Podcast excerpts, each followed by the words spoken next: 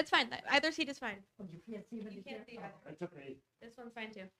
Um, good morning, Shabbat Shalom. It is such a joy to begin together. We are going to begin as we always do with a bracha. Baruch atah Adonai Eloheinu melech haolam, asher kidshanu b'mitzvotav v'tzivanu LaSok b'divrei Torah. והערב נא אדוני אלוהינו את דברי תורתך בפינו ובפי עמך בית ישראל. ונהיה אנחנו וצאצאינו וצאצאי עמך בית ישראל, כולנו יודעי שמך ולומדי תורתך לשמה. ברוך אתה אדוני המלמד תורה לעמו ישראל. ברוך אתה אדוני אלוהינו מלך העולם, אשר בחר בנו מכל העמים, ונתן לנו את תורתו. Baruch atah Adonai notin haTorah.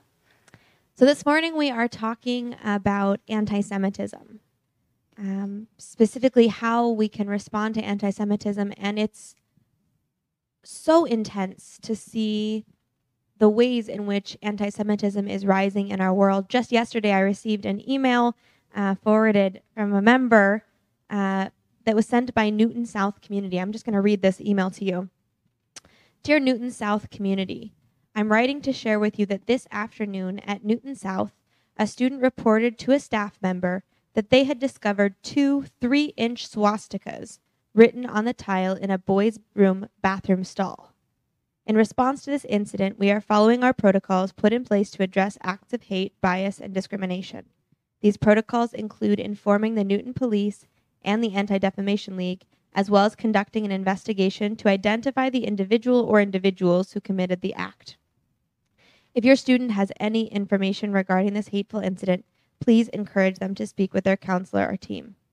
As we know, anti Semitism is on the rise in the world, and this incident reminds us that we need to be vigilant. I continue to be saddened and angered by the violations of our core values within our student community. As a school, we strive to create an inclusive and welcoming environment free of hate. We will continue this work and will not be deterred by this or any other incident like it. Respectfully, Mark Aronson, the interim principal. This is just this week at Newton South High School. This is something that's happening across our country, across the world. And it's so disheartening, especially for a generation that grew up on the wisdom of Oprah and The Secret, the idea that you can create what you want to create by your internal reality. If you don't see it, if you don't think about it, if you don't focus on it, hatred will just go away and we can all live forever and always in peace and happiness and everything that's good. Unfortunately, our people has too much experience dealing with anti-Semitism. And so today what we're going to be doing is we're going to be looking at liturgy that evolved throughout our history. Um, and interestingly, uh, a surprisingly large amount of our liturgy evolved during the periods of greatest persecution and pieces of liturgy that you might not expect. Before we jump into liturgy, I just want to share a little bit of, of history.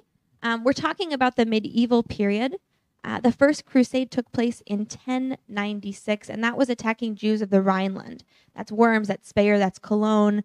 And basically, crusaders were on their way to Jerusalem to rescue the city from the Saracens, but on their way, they pillaged and plundered Jewish towns, murdered. They would uh, take captives and then have horrible mobs of attacking them. Um, this was followed by various edicts, uh, mostly coming from the church. Um, in 1233, Pope Gregory IX established the Permanent Inquisition, um, and that basically set a mob of Dominican friars who would condemn heretics to the stake. Um, you know, the, the lynching scenes of this country, that was, that was what it looked like in Eastern Europe with Jews burned at the stake. Um, and that continued on and on and on. When the Crusaders finally made it to Jerusalem, they shepherded all the Jews into a synagogue and burned that synagogue to the ground. There was the Black Death in the 14th century and blood libels all across Europe. There was the edict in the mid 16th century, which forced all Jews into ghettos. And of course, the rules that required Jews to only perform specific jobs, jobs in themselves, like money lending, which then led to anti-Semitic tropes such as being overly greedy or or stingy or only interested in your own interest, only interested in power. And so here we are in this interesting space. We've never had more more power, we've never had more freedom, we never had more ability to fight anti Semitism. And in some ways, I feel like we've also never felt so lost as to how to do it. So we're going to take a look at these liturgies. We're going to start with a prayer Av Harachamim, which evolved uh, just during this Inquisition as a way of uh, honoring those whose souls had been lost to the Crusades. So, um, Elias, I'm wondering if you could read just the first part of this blessing. Um, we're on source number one. Good morning, everybody. The Father of mercy, who dwells on high in his great mercy, will remember with compassion the pious, upright, and blameless, the holy communities who laid down their lives for the sanctification of his name. They were love and pleasant in their lives, and in death they were not parted. They were swifter than eagles and stronger than lions to carry out the will of their maker. I'm going to stop, pause us here. And I just want to ask, what is this? What's this response to anti-Semitism? What is this response to this crusades? How is the Jewish community um, incorporating their experiences into liturgy?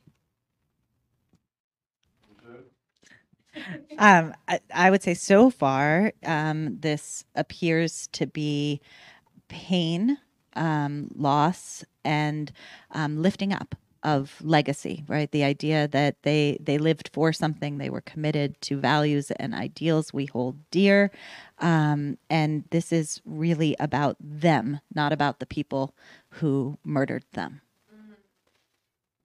in other words, taking the legacy of these people out of the hands of the Crusaders, lifting them up, and, and it's as if they, they've been able to isolate themselves from the anti Semitism that, that caused the pain, and they're able to just. Yeah, I mean, we'll continue on, I think, and, and see sort of a, a slightly different voice. But I think that at this moment, it reminds me um, back when Columbine happened, and there was this horrific school um, shooting, and there became a real social. T- uh, social twist that instead of repeatedly covering the murderers and those who commit these atrocities, we would focus on those whose lives had been lost. Mm-hmm. Uh, Dan, will you keep going? Keep reading? Sure. um, may our Lord remember them for good together with other righteous of the world, and may he redress the spilled blood of his servants, as it is written in the Torah of Moses, the man of God. O nations, make his people rejoice, for he will redress the blood of his servants. He will retaliate against his enemies and appease his land and his people. And through your servants, the prophets, it is written, Though I forgive their bloodshed, I shall not forgive, when God dwells in Zion. And in the holy writings it says, why should the nations say, Where is their God? Let it be known among the nations in our sight that you avenge the spilled blood of your servants. And it says, For he who exacts retribution for spilled blood remembers them. He does not forget the cry of the humble. And it says, he will execute judgment among the corpse filled nations, crushing the rulers of the mighty. And from the brook by the wayside he will drink then he will hold his head high. Slightly different tone at the end there. so can I can I can I put into context something? So this Please is do. coming from the Orthodox uh, Sidurim, most of them. Uh, our our Sidur doesn't have this prayer, and um, you can see here in this text that it's also the El Maleh Rahamim that we are going to talk later, but they are the same. What I find interesting is that this prayer that it's harsh at times it's not recited on Hagim and on special holidays. We are very good people in those days, you know? On regular Shabbatot, we do this, but not on holidays. So I just needed to bring that up. I yeah. find it interesting the distinction. Yeah, I just want well, to say also this. You know, this also reminds me of you know the Psalm Al Naharot Bavel. You know, you read through it, and we are weeping and we are crying, and then and then oftentimes you would find musical settings that would not include the last you know two verses which says happy are they who crush the uh, the smash the heads of the children on rocks. We don't we don't get that uh, we don't get that anger most of the time but but it's there uh, and you know and it's here also. So that actually reminded me of this moment where you know we remember the souls of those who have passed but also in a very human way, we are asking God uh, for to to um, to be a uh, to be a vengeful God, and God says in the Torah, you know, that ani, uh, you know, that I'm I'm a vengeful God, Uh, and so this we're asking God to do what God says.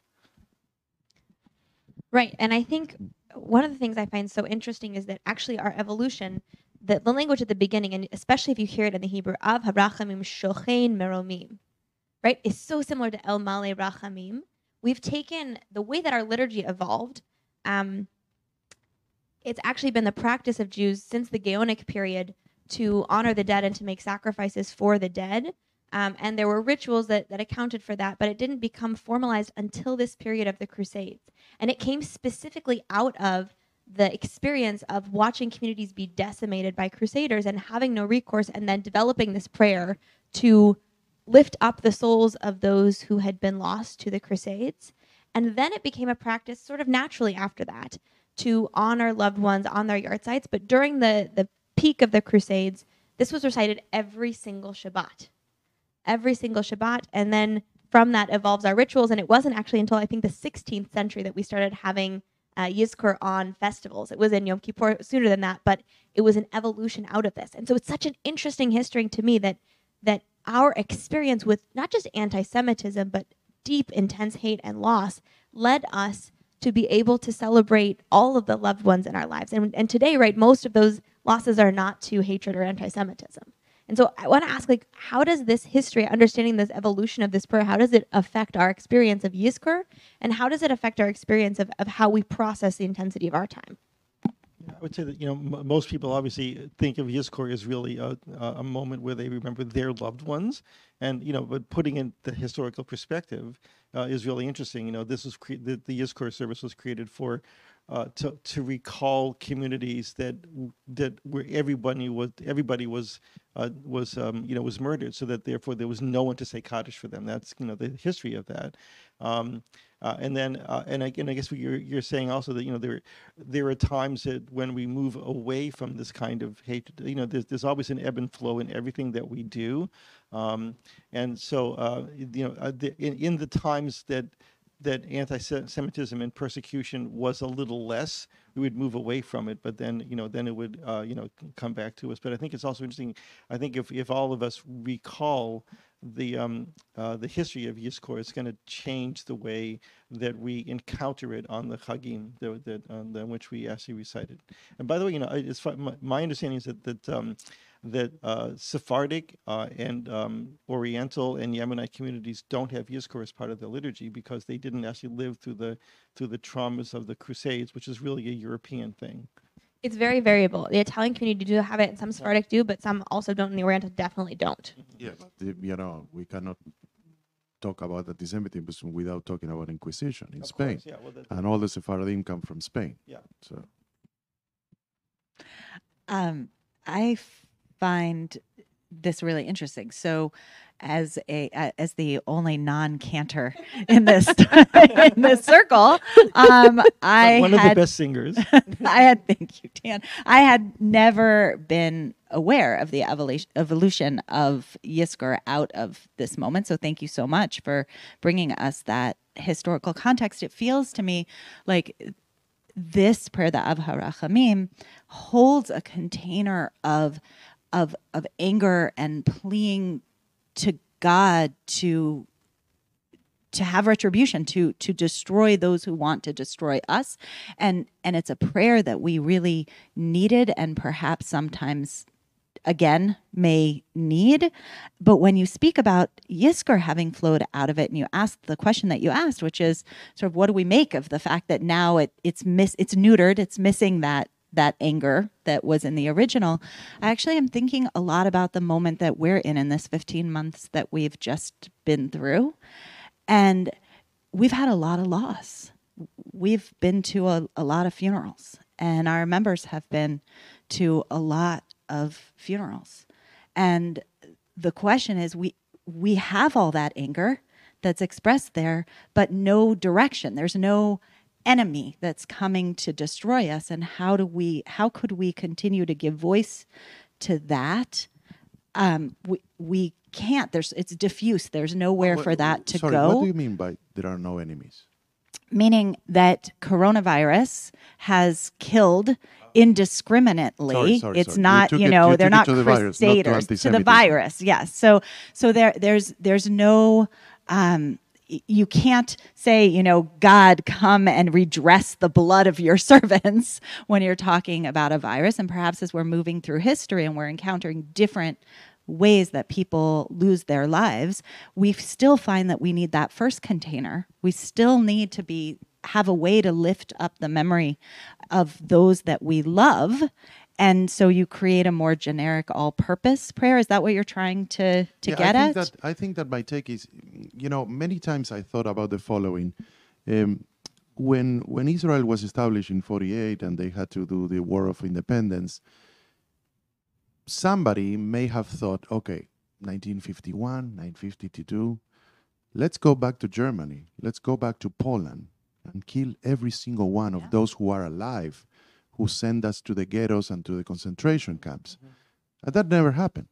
Mm-hmm. So that speaks about how do we see ourselves as a religion and as and as people that you know it could be led into the El Maleh instead of the Av Harachamim. Mm. You know, going from this revenge, the bloody revenge, which at some point we all have inside ourselves, to a more humanly, you know, trying to make things better for the whole world. But I want to point it out something that you said uh, when we were talking in your office yesterday, um, that we do have a space for anger uh, towards God, and you had pointed out a specific text. I think it was from a German Siddur. Oh, was it a French? It Was it French? Was it German? I forget. Which actually talks, which actually has a whole text about um, about taking God to task. So, it's here. It's it's, uh, it's a- yes, Alisa I was gonna included say it. it's Yeah, in it's yeah. on page five of the source sheet. So Yeah, it's a yeah. piyut that was written by a, a French rabbi. Right, right. Yeah, So- that is specifically talks. Can I say something about that? Go for it. That specifically talks about the 1242 burning of the Talmud in France. Uh, this, to make a long story short, um, some members of the government in France accused the Jewish people in France to using the Talmud, which was a very sacred book for them, and having con- the material containing a lot of things against Christians and Catholicism. So they went to um, uh, the Pope that you mentioned before. What was his name? Pope Gregory. Yes, the time. Gregory. And they convinced him, they traveled all the way to Rome and they convinced him that the Talmud was a horrible book. So they decided to publicly burn 1,000 Talmud. Uh, how, what's the plural of Talmud? Talmudim? Talmudot? Anyways, 1,000 Talmud, Talmuds. All right? 1,000 Talmuds in France publicly. And think about the following printed, you know, books were not, didn't happen until 200 years later. So these were handwritten, a thousand handwritten Talmudim, mm. Talmudot, Talmudots, Talmudei.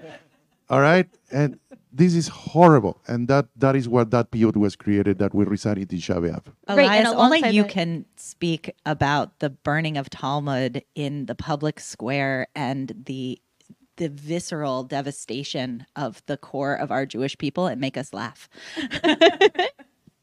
Um, yeah. So I think one of the things I want to come back to, and we're going to move on to Birkat HaMinim, which which specifically has to do with that period of history and the the way that it unfolded.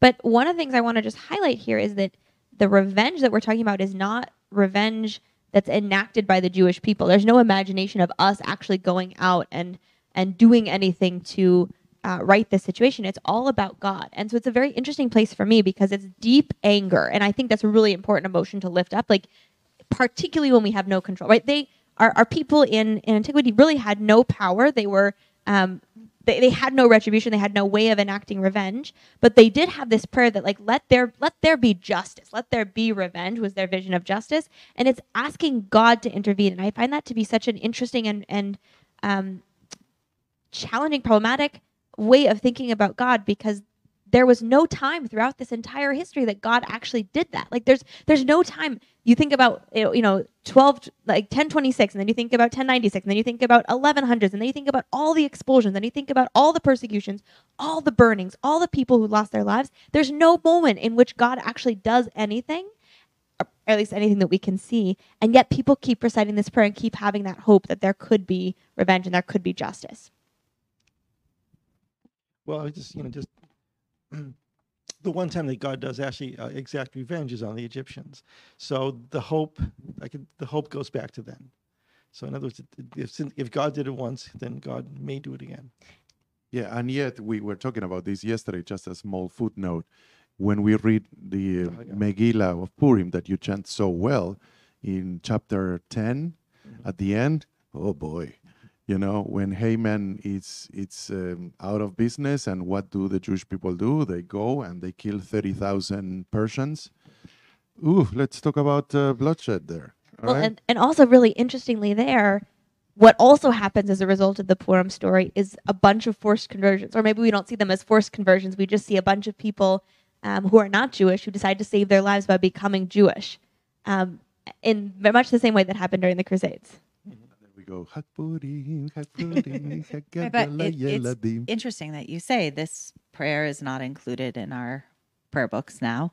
We definitely do not include those last chapters of our of our very well. We do. We read them our, every year. We, no, no, in our family service, right? So the question is as we're as we're praying, you know, I, mean, famously, Eileen and Beckman and I have this this conversation every year where we're trying to change the lyrics of that old Haman. Oh, once there was a wicked, wicked man, and we talk about h- hanging him from the gallows. And Eileen is always, oh, that's not very appropriate for children, and that and that's our and that's our story. Like that's our story is a story of suffering and pain and loss that is really not appropriate for children, yet it is still our story. And that goes back to yeah, our conversation not, last mean, week. There is an effort, we have to agree on this. There is an effort in our rabbinical sages and in our um, Hasidim to sort of push aside all that aspect of our tradition. Because think about the Maccabim and think about why that wasn't incorporated into, into some Bibles because you know it's you know ve'ala milchamot she'asita laboteinu ve'yamim ha'em bazman then we change it for niflaot, which is marvels instead of wars. So there is an aspect in Jewish history that we were bad. Yeah, but there, there's also a tension in Jewish history, which is that all the things that we aspire to, getting back to your original point, Eliza, about, you know, we, we want to create a world of peace and blessing and joy and comfort. And we want to create for our children, for the next generation, a legacy that you will not have the kind of challenges in in this world you you can build a better world and yet Elias, like, how do we transmit this reality of you may you may be confronting these kinds of facts? Do we still need this prayer? Do we still need those last chapters of Purim to be saying loud and clear to our children? personally, yeah. I agree hundred percent. I'm going to say I want, I want, to jump in and say yes. They also. should be on. Yeah, and uh, by the way, are we yeah. still on?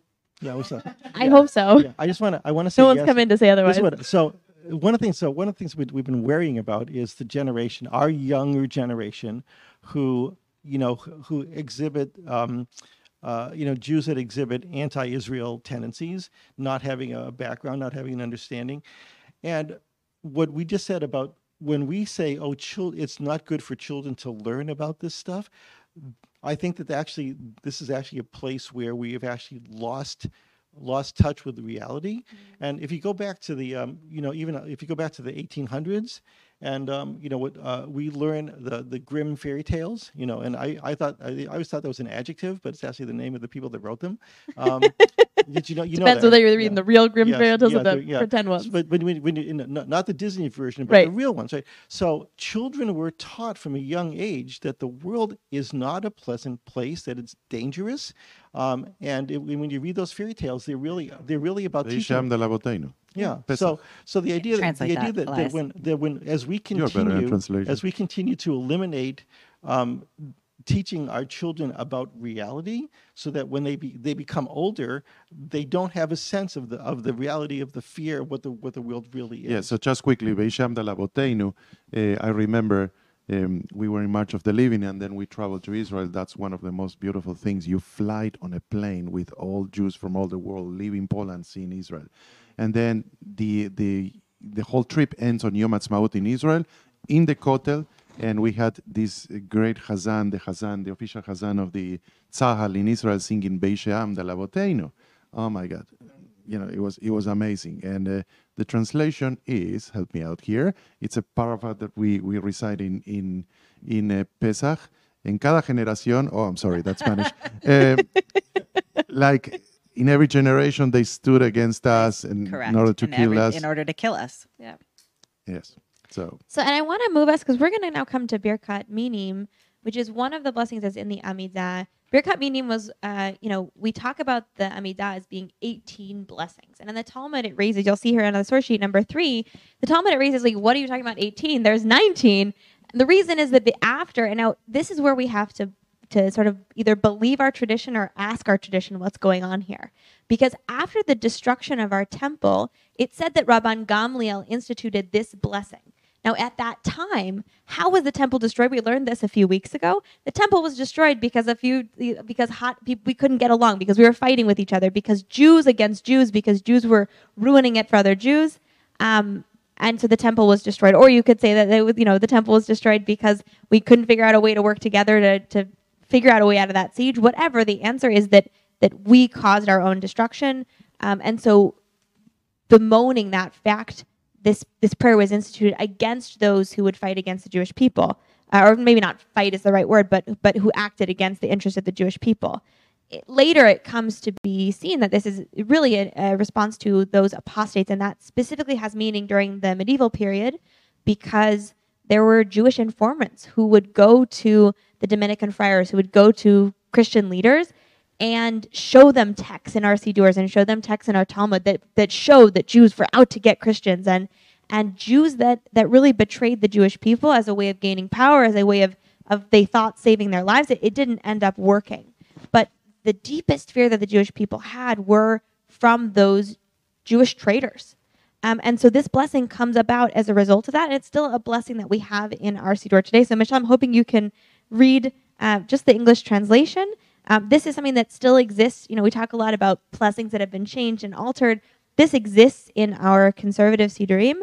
Um, we'll take a look at the, the reform adaptation that's, that's very different on the next page. You want the actual bracha or you want from brachot?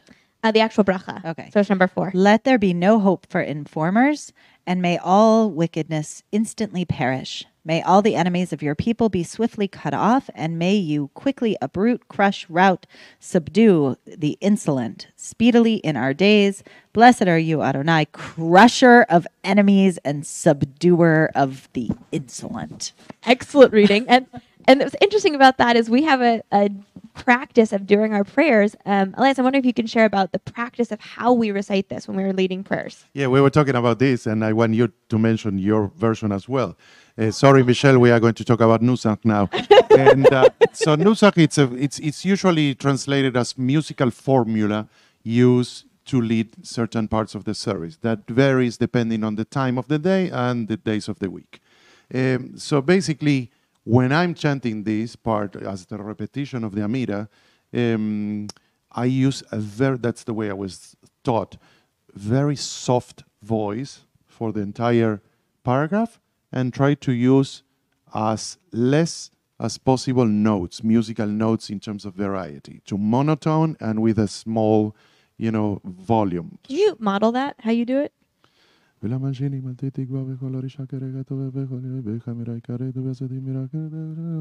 then, the next paragraph, I say it super loud because it's al tzadikim, Hasidim, Israel, uh, you know, for the righteous, for all the, the Jewish people. And um, that's the way I'm, I, I was taught. But you.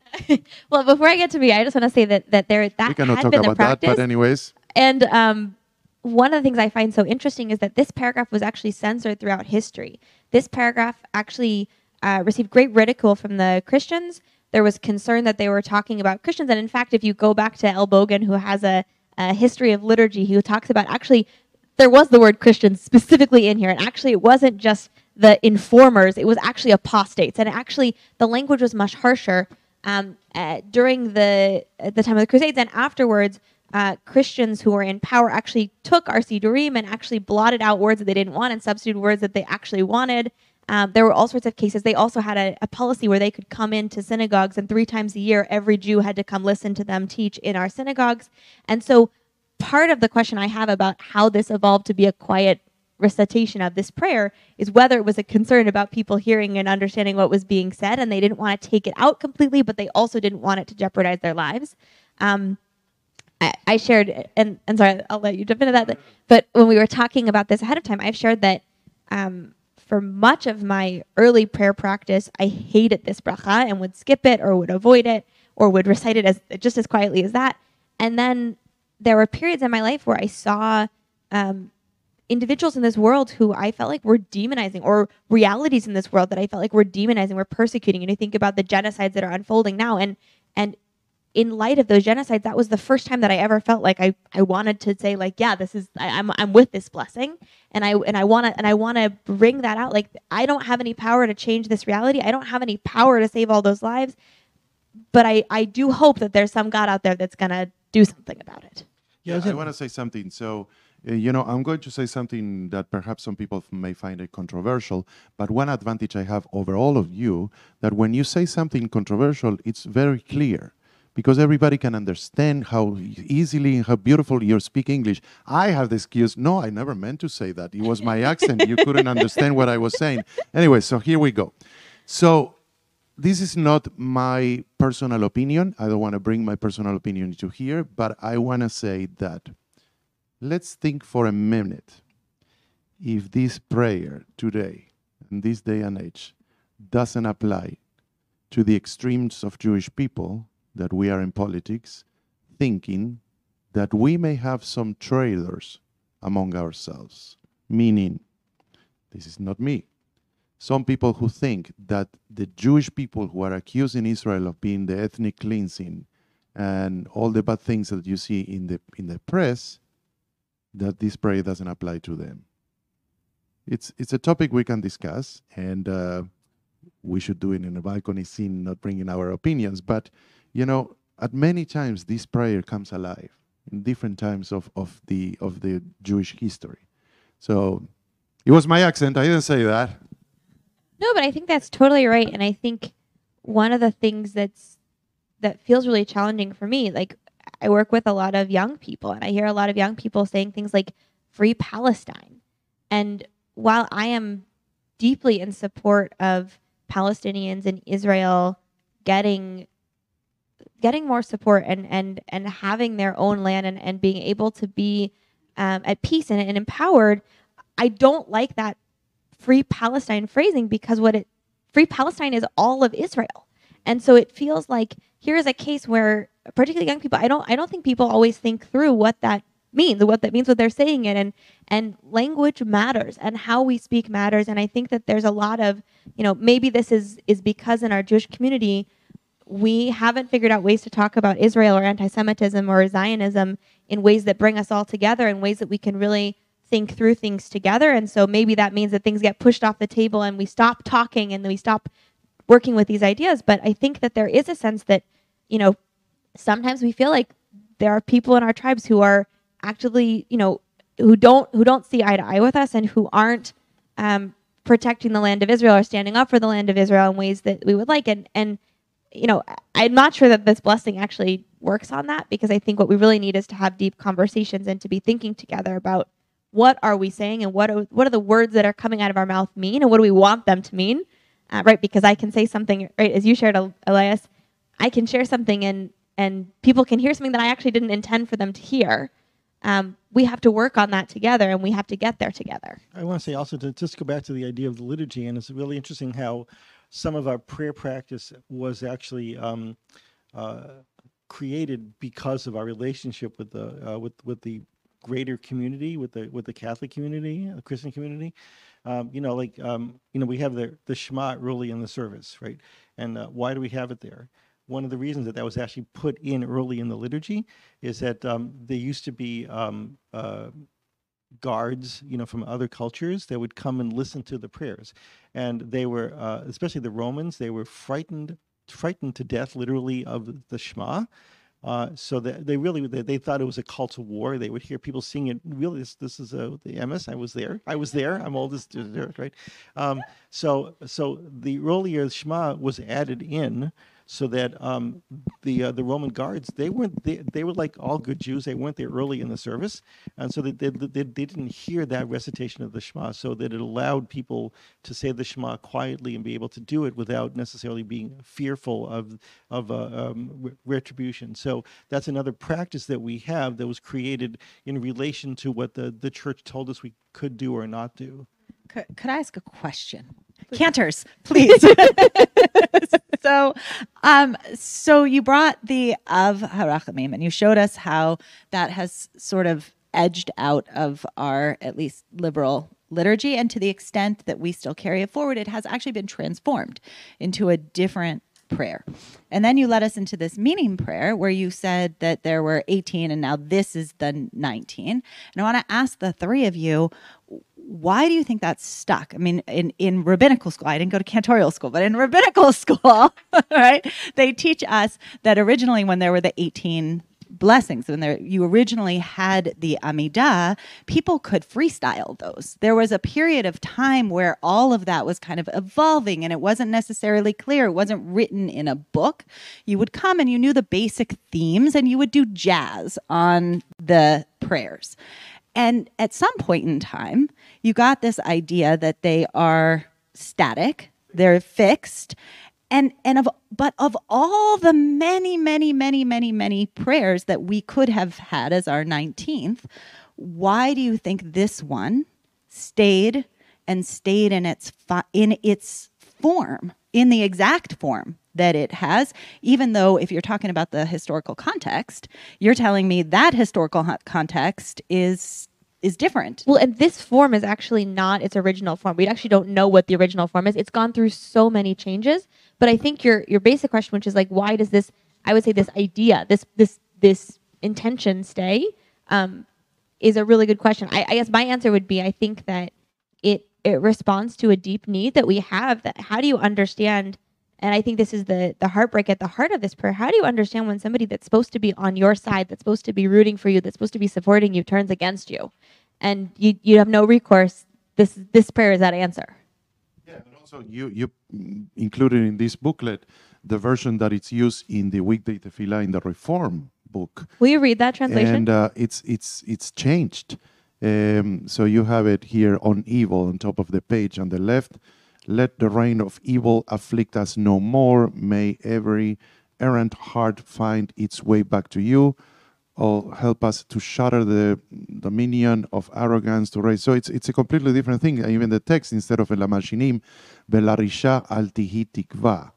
Uh, so to the bad evil, not not specifically talking about people, but in general a, a general concept. So it has it's not evolved. you; it's your behavior. Right, exactly. so it has evolved. It has evolved, and and the original text had different different things as well. Not not Velamalchinim ala Neinim was the, the original text. But but here's my question: In you're you're asserting that this is this is the 19th, right? This is the one that has been added. So if it's not just that the rabbis are bad at math, but that there's just also there's something you know that we felt we needed to put in our service that has to that has to stay with us. It has to walk with us. And it's so important that out of all the possibilities that could have become the 19th, it's this one. If that's well, what I you're believe, asserting, I believe why? that the concept of this is that these people who included, to me, this is my take, is that for them, it was more fearful, more dangerous, the the mm, not the external enemies, but the internal enemies. That's incredible, and danger, it's not how much danger and what how how the endangered the Jewish people could be because of those and not because the external forces. and that's so beautiful. but here's sense. a question, guys: like it, if our prayers work, our prayers are not about them. Our prayers are about us. So this and this this is why it works. This is why it works because this prayer you know was added because originally Christians were Jews. And so this would actually, in a way, um, as Elias pointed out, this is this was an internal struggle. So this would actually point out that if someone were um, were a, uh, a, an early Christian Jewish person, if they were asked to lead a service, they they would get up and they couldn't say this because it would actually be pointing out that they're they're they're they're against themselves. The other thing, liturgically, um, there's also this possibility that we could still have 18 brachot because originally uh, David and Yerushalayim Ircha was actually one bracha, which then became bifurcated uh, at some point. So if you would have put those back as to one bracha, then you still have 18, which is a diff- that's a whole different mathematical question about if you want to. Right. Well, I was going to say we we yeah no, next week right. we'll yeah. be doing all of liturgy and we'll be going specifically into how you count 18. No, um, though actually, I just want to say I really wanted to send out as the teaser for this class. I wanted to say like. Please join us as we totally nerd out on liturgy because this just feels like the most exciting thing to talk about. Um, but I think that point that You should, you should explain what we did yesterday. oh my gosh, yesterday so we Dan- were in my office for an hour and we pulled siddurim from here, from here, from here, books, books, books. It was like 20 books in the table, and the three of us were talking about this stuff and passionately discussed. You It know. was so blessed. We were pulling through. I mean, there's so many other prayers. If you want to stay with us, like, oh my gosh, we can do hours. Um, but I think that that uh, Michelle, the, the point you bring about we pray for ourselves, not for others. I I don't think that the Siddur sees that. I actually think the Siddur thinks that we actually have the capacity in our prayers to change the world around us and change other people around us. No, no, I, I, I was specifically say them historically. Thank you for clarifying. Elias was giving us, you know, them back then. They were using it in this historical context. And what I want to say is that if you have longevity in our prayers, those prayers are not meant for some historical community that experienced it within a particular context. Right. They're meant to to speak to us in Right, every that age is- and at that- every stage. You know, I don't know why specifically these people did that. Maybe Dan can answer because he was there. But but I love you, Dan. You said it before, so that gives me a chance to talk about. it. But if you look historically, that wasn't the only case. Think about in Spain what happened with the Marranos. The Marranos were the conversos. They were forcibly, um, you know, they, they forcibly converted, but some of them some of them converted really easily and say, yes, I'm, I'm ready to, to leave my, my tradition. And then think about a very controversial topic that we rarely talk, the capos during the, the Holocaust. You know, the capos were the Jewish people working in the concentration camps for the Nazis. So it has been historically, unfortunately, many cases where this prayer comes alive. And we can we can even talk about the fact that maybe our younger generation is for us lamoshinim, those people that's the you know free Palestine, those younger people that don't get it. Um, those are That, those let's are- clarify. That's how some people see it, not us. right, exactly. I'm saying, I'm saying maybe we could do that. In other words, you know, these the for uh, these are people who are you know that that that are at odds with um, you know with with much of what many of us believe, which is that Israel has the right you know Israel has the right to exist, and if you say free Palestine, you say, it's all of Israel, and how can our kids not get that? And so they are they are a force within the Jewish community that are bifurcating us, that are that they're making that are um, you know that we that we're just hoping will um, will see the light at some point, but also just you know we have to be we have to be cautious uh, of, uh, of of of how we uh, approach that whole you know um, connection. But it's also you know it's also a prayer that we have that um, that that these people will not will not internally destroy the Jewish community. Right. And I think part of this for me, the form is really important, right? Like the way that we respond, the way that we respond in antiquity, the way we respond now is not is not through massive action. It's not through blasting social media. It's not through talking about how stupid people are, how dumb they're being. It's through prayer. And I think that there's a really important distinction between the communication we have in our prayers and the communication we have with each other. Um, and so, you know, our, our goal today had been like, how do we look through the liturgy of our past, liturgy that evolved during the periods of most intense anti Semitism, for answers to how we respond today? And I think, you know, our final question, and, I, and I'll start off and then, and then love to hear all of your wisdom, is that, you know, how do these texts teach us?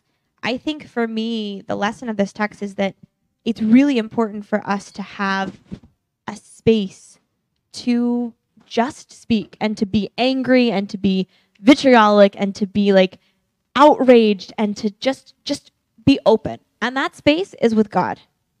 And then the work that we have to do with one another is more intentional. That work is relationship building. That work that work is asking, when you say this, what do you mean? When you say, you know, for example, our free Palestinian, what is it that you mean?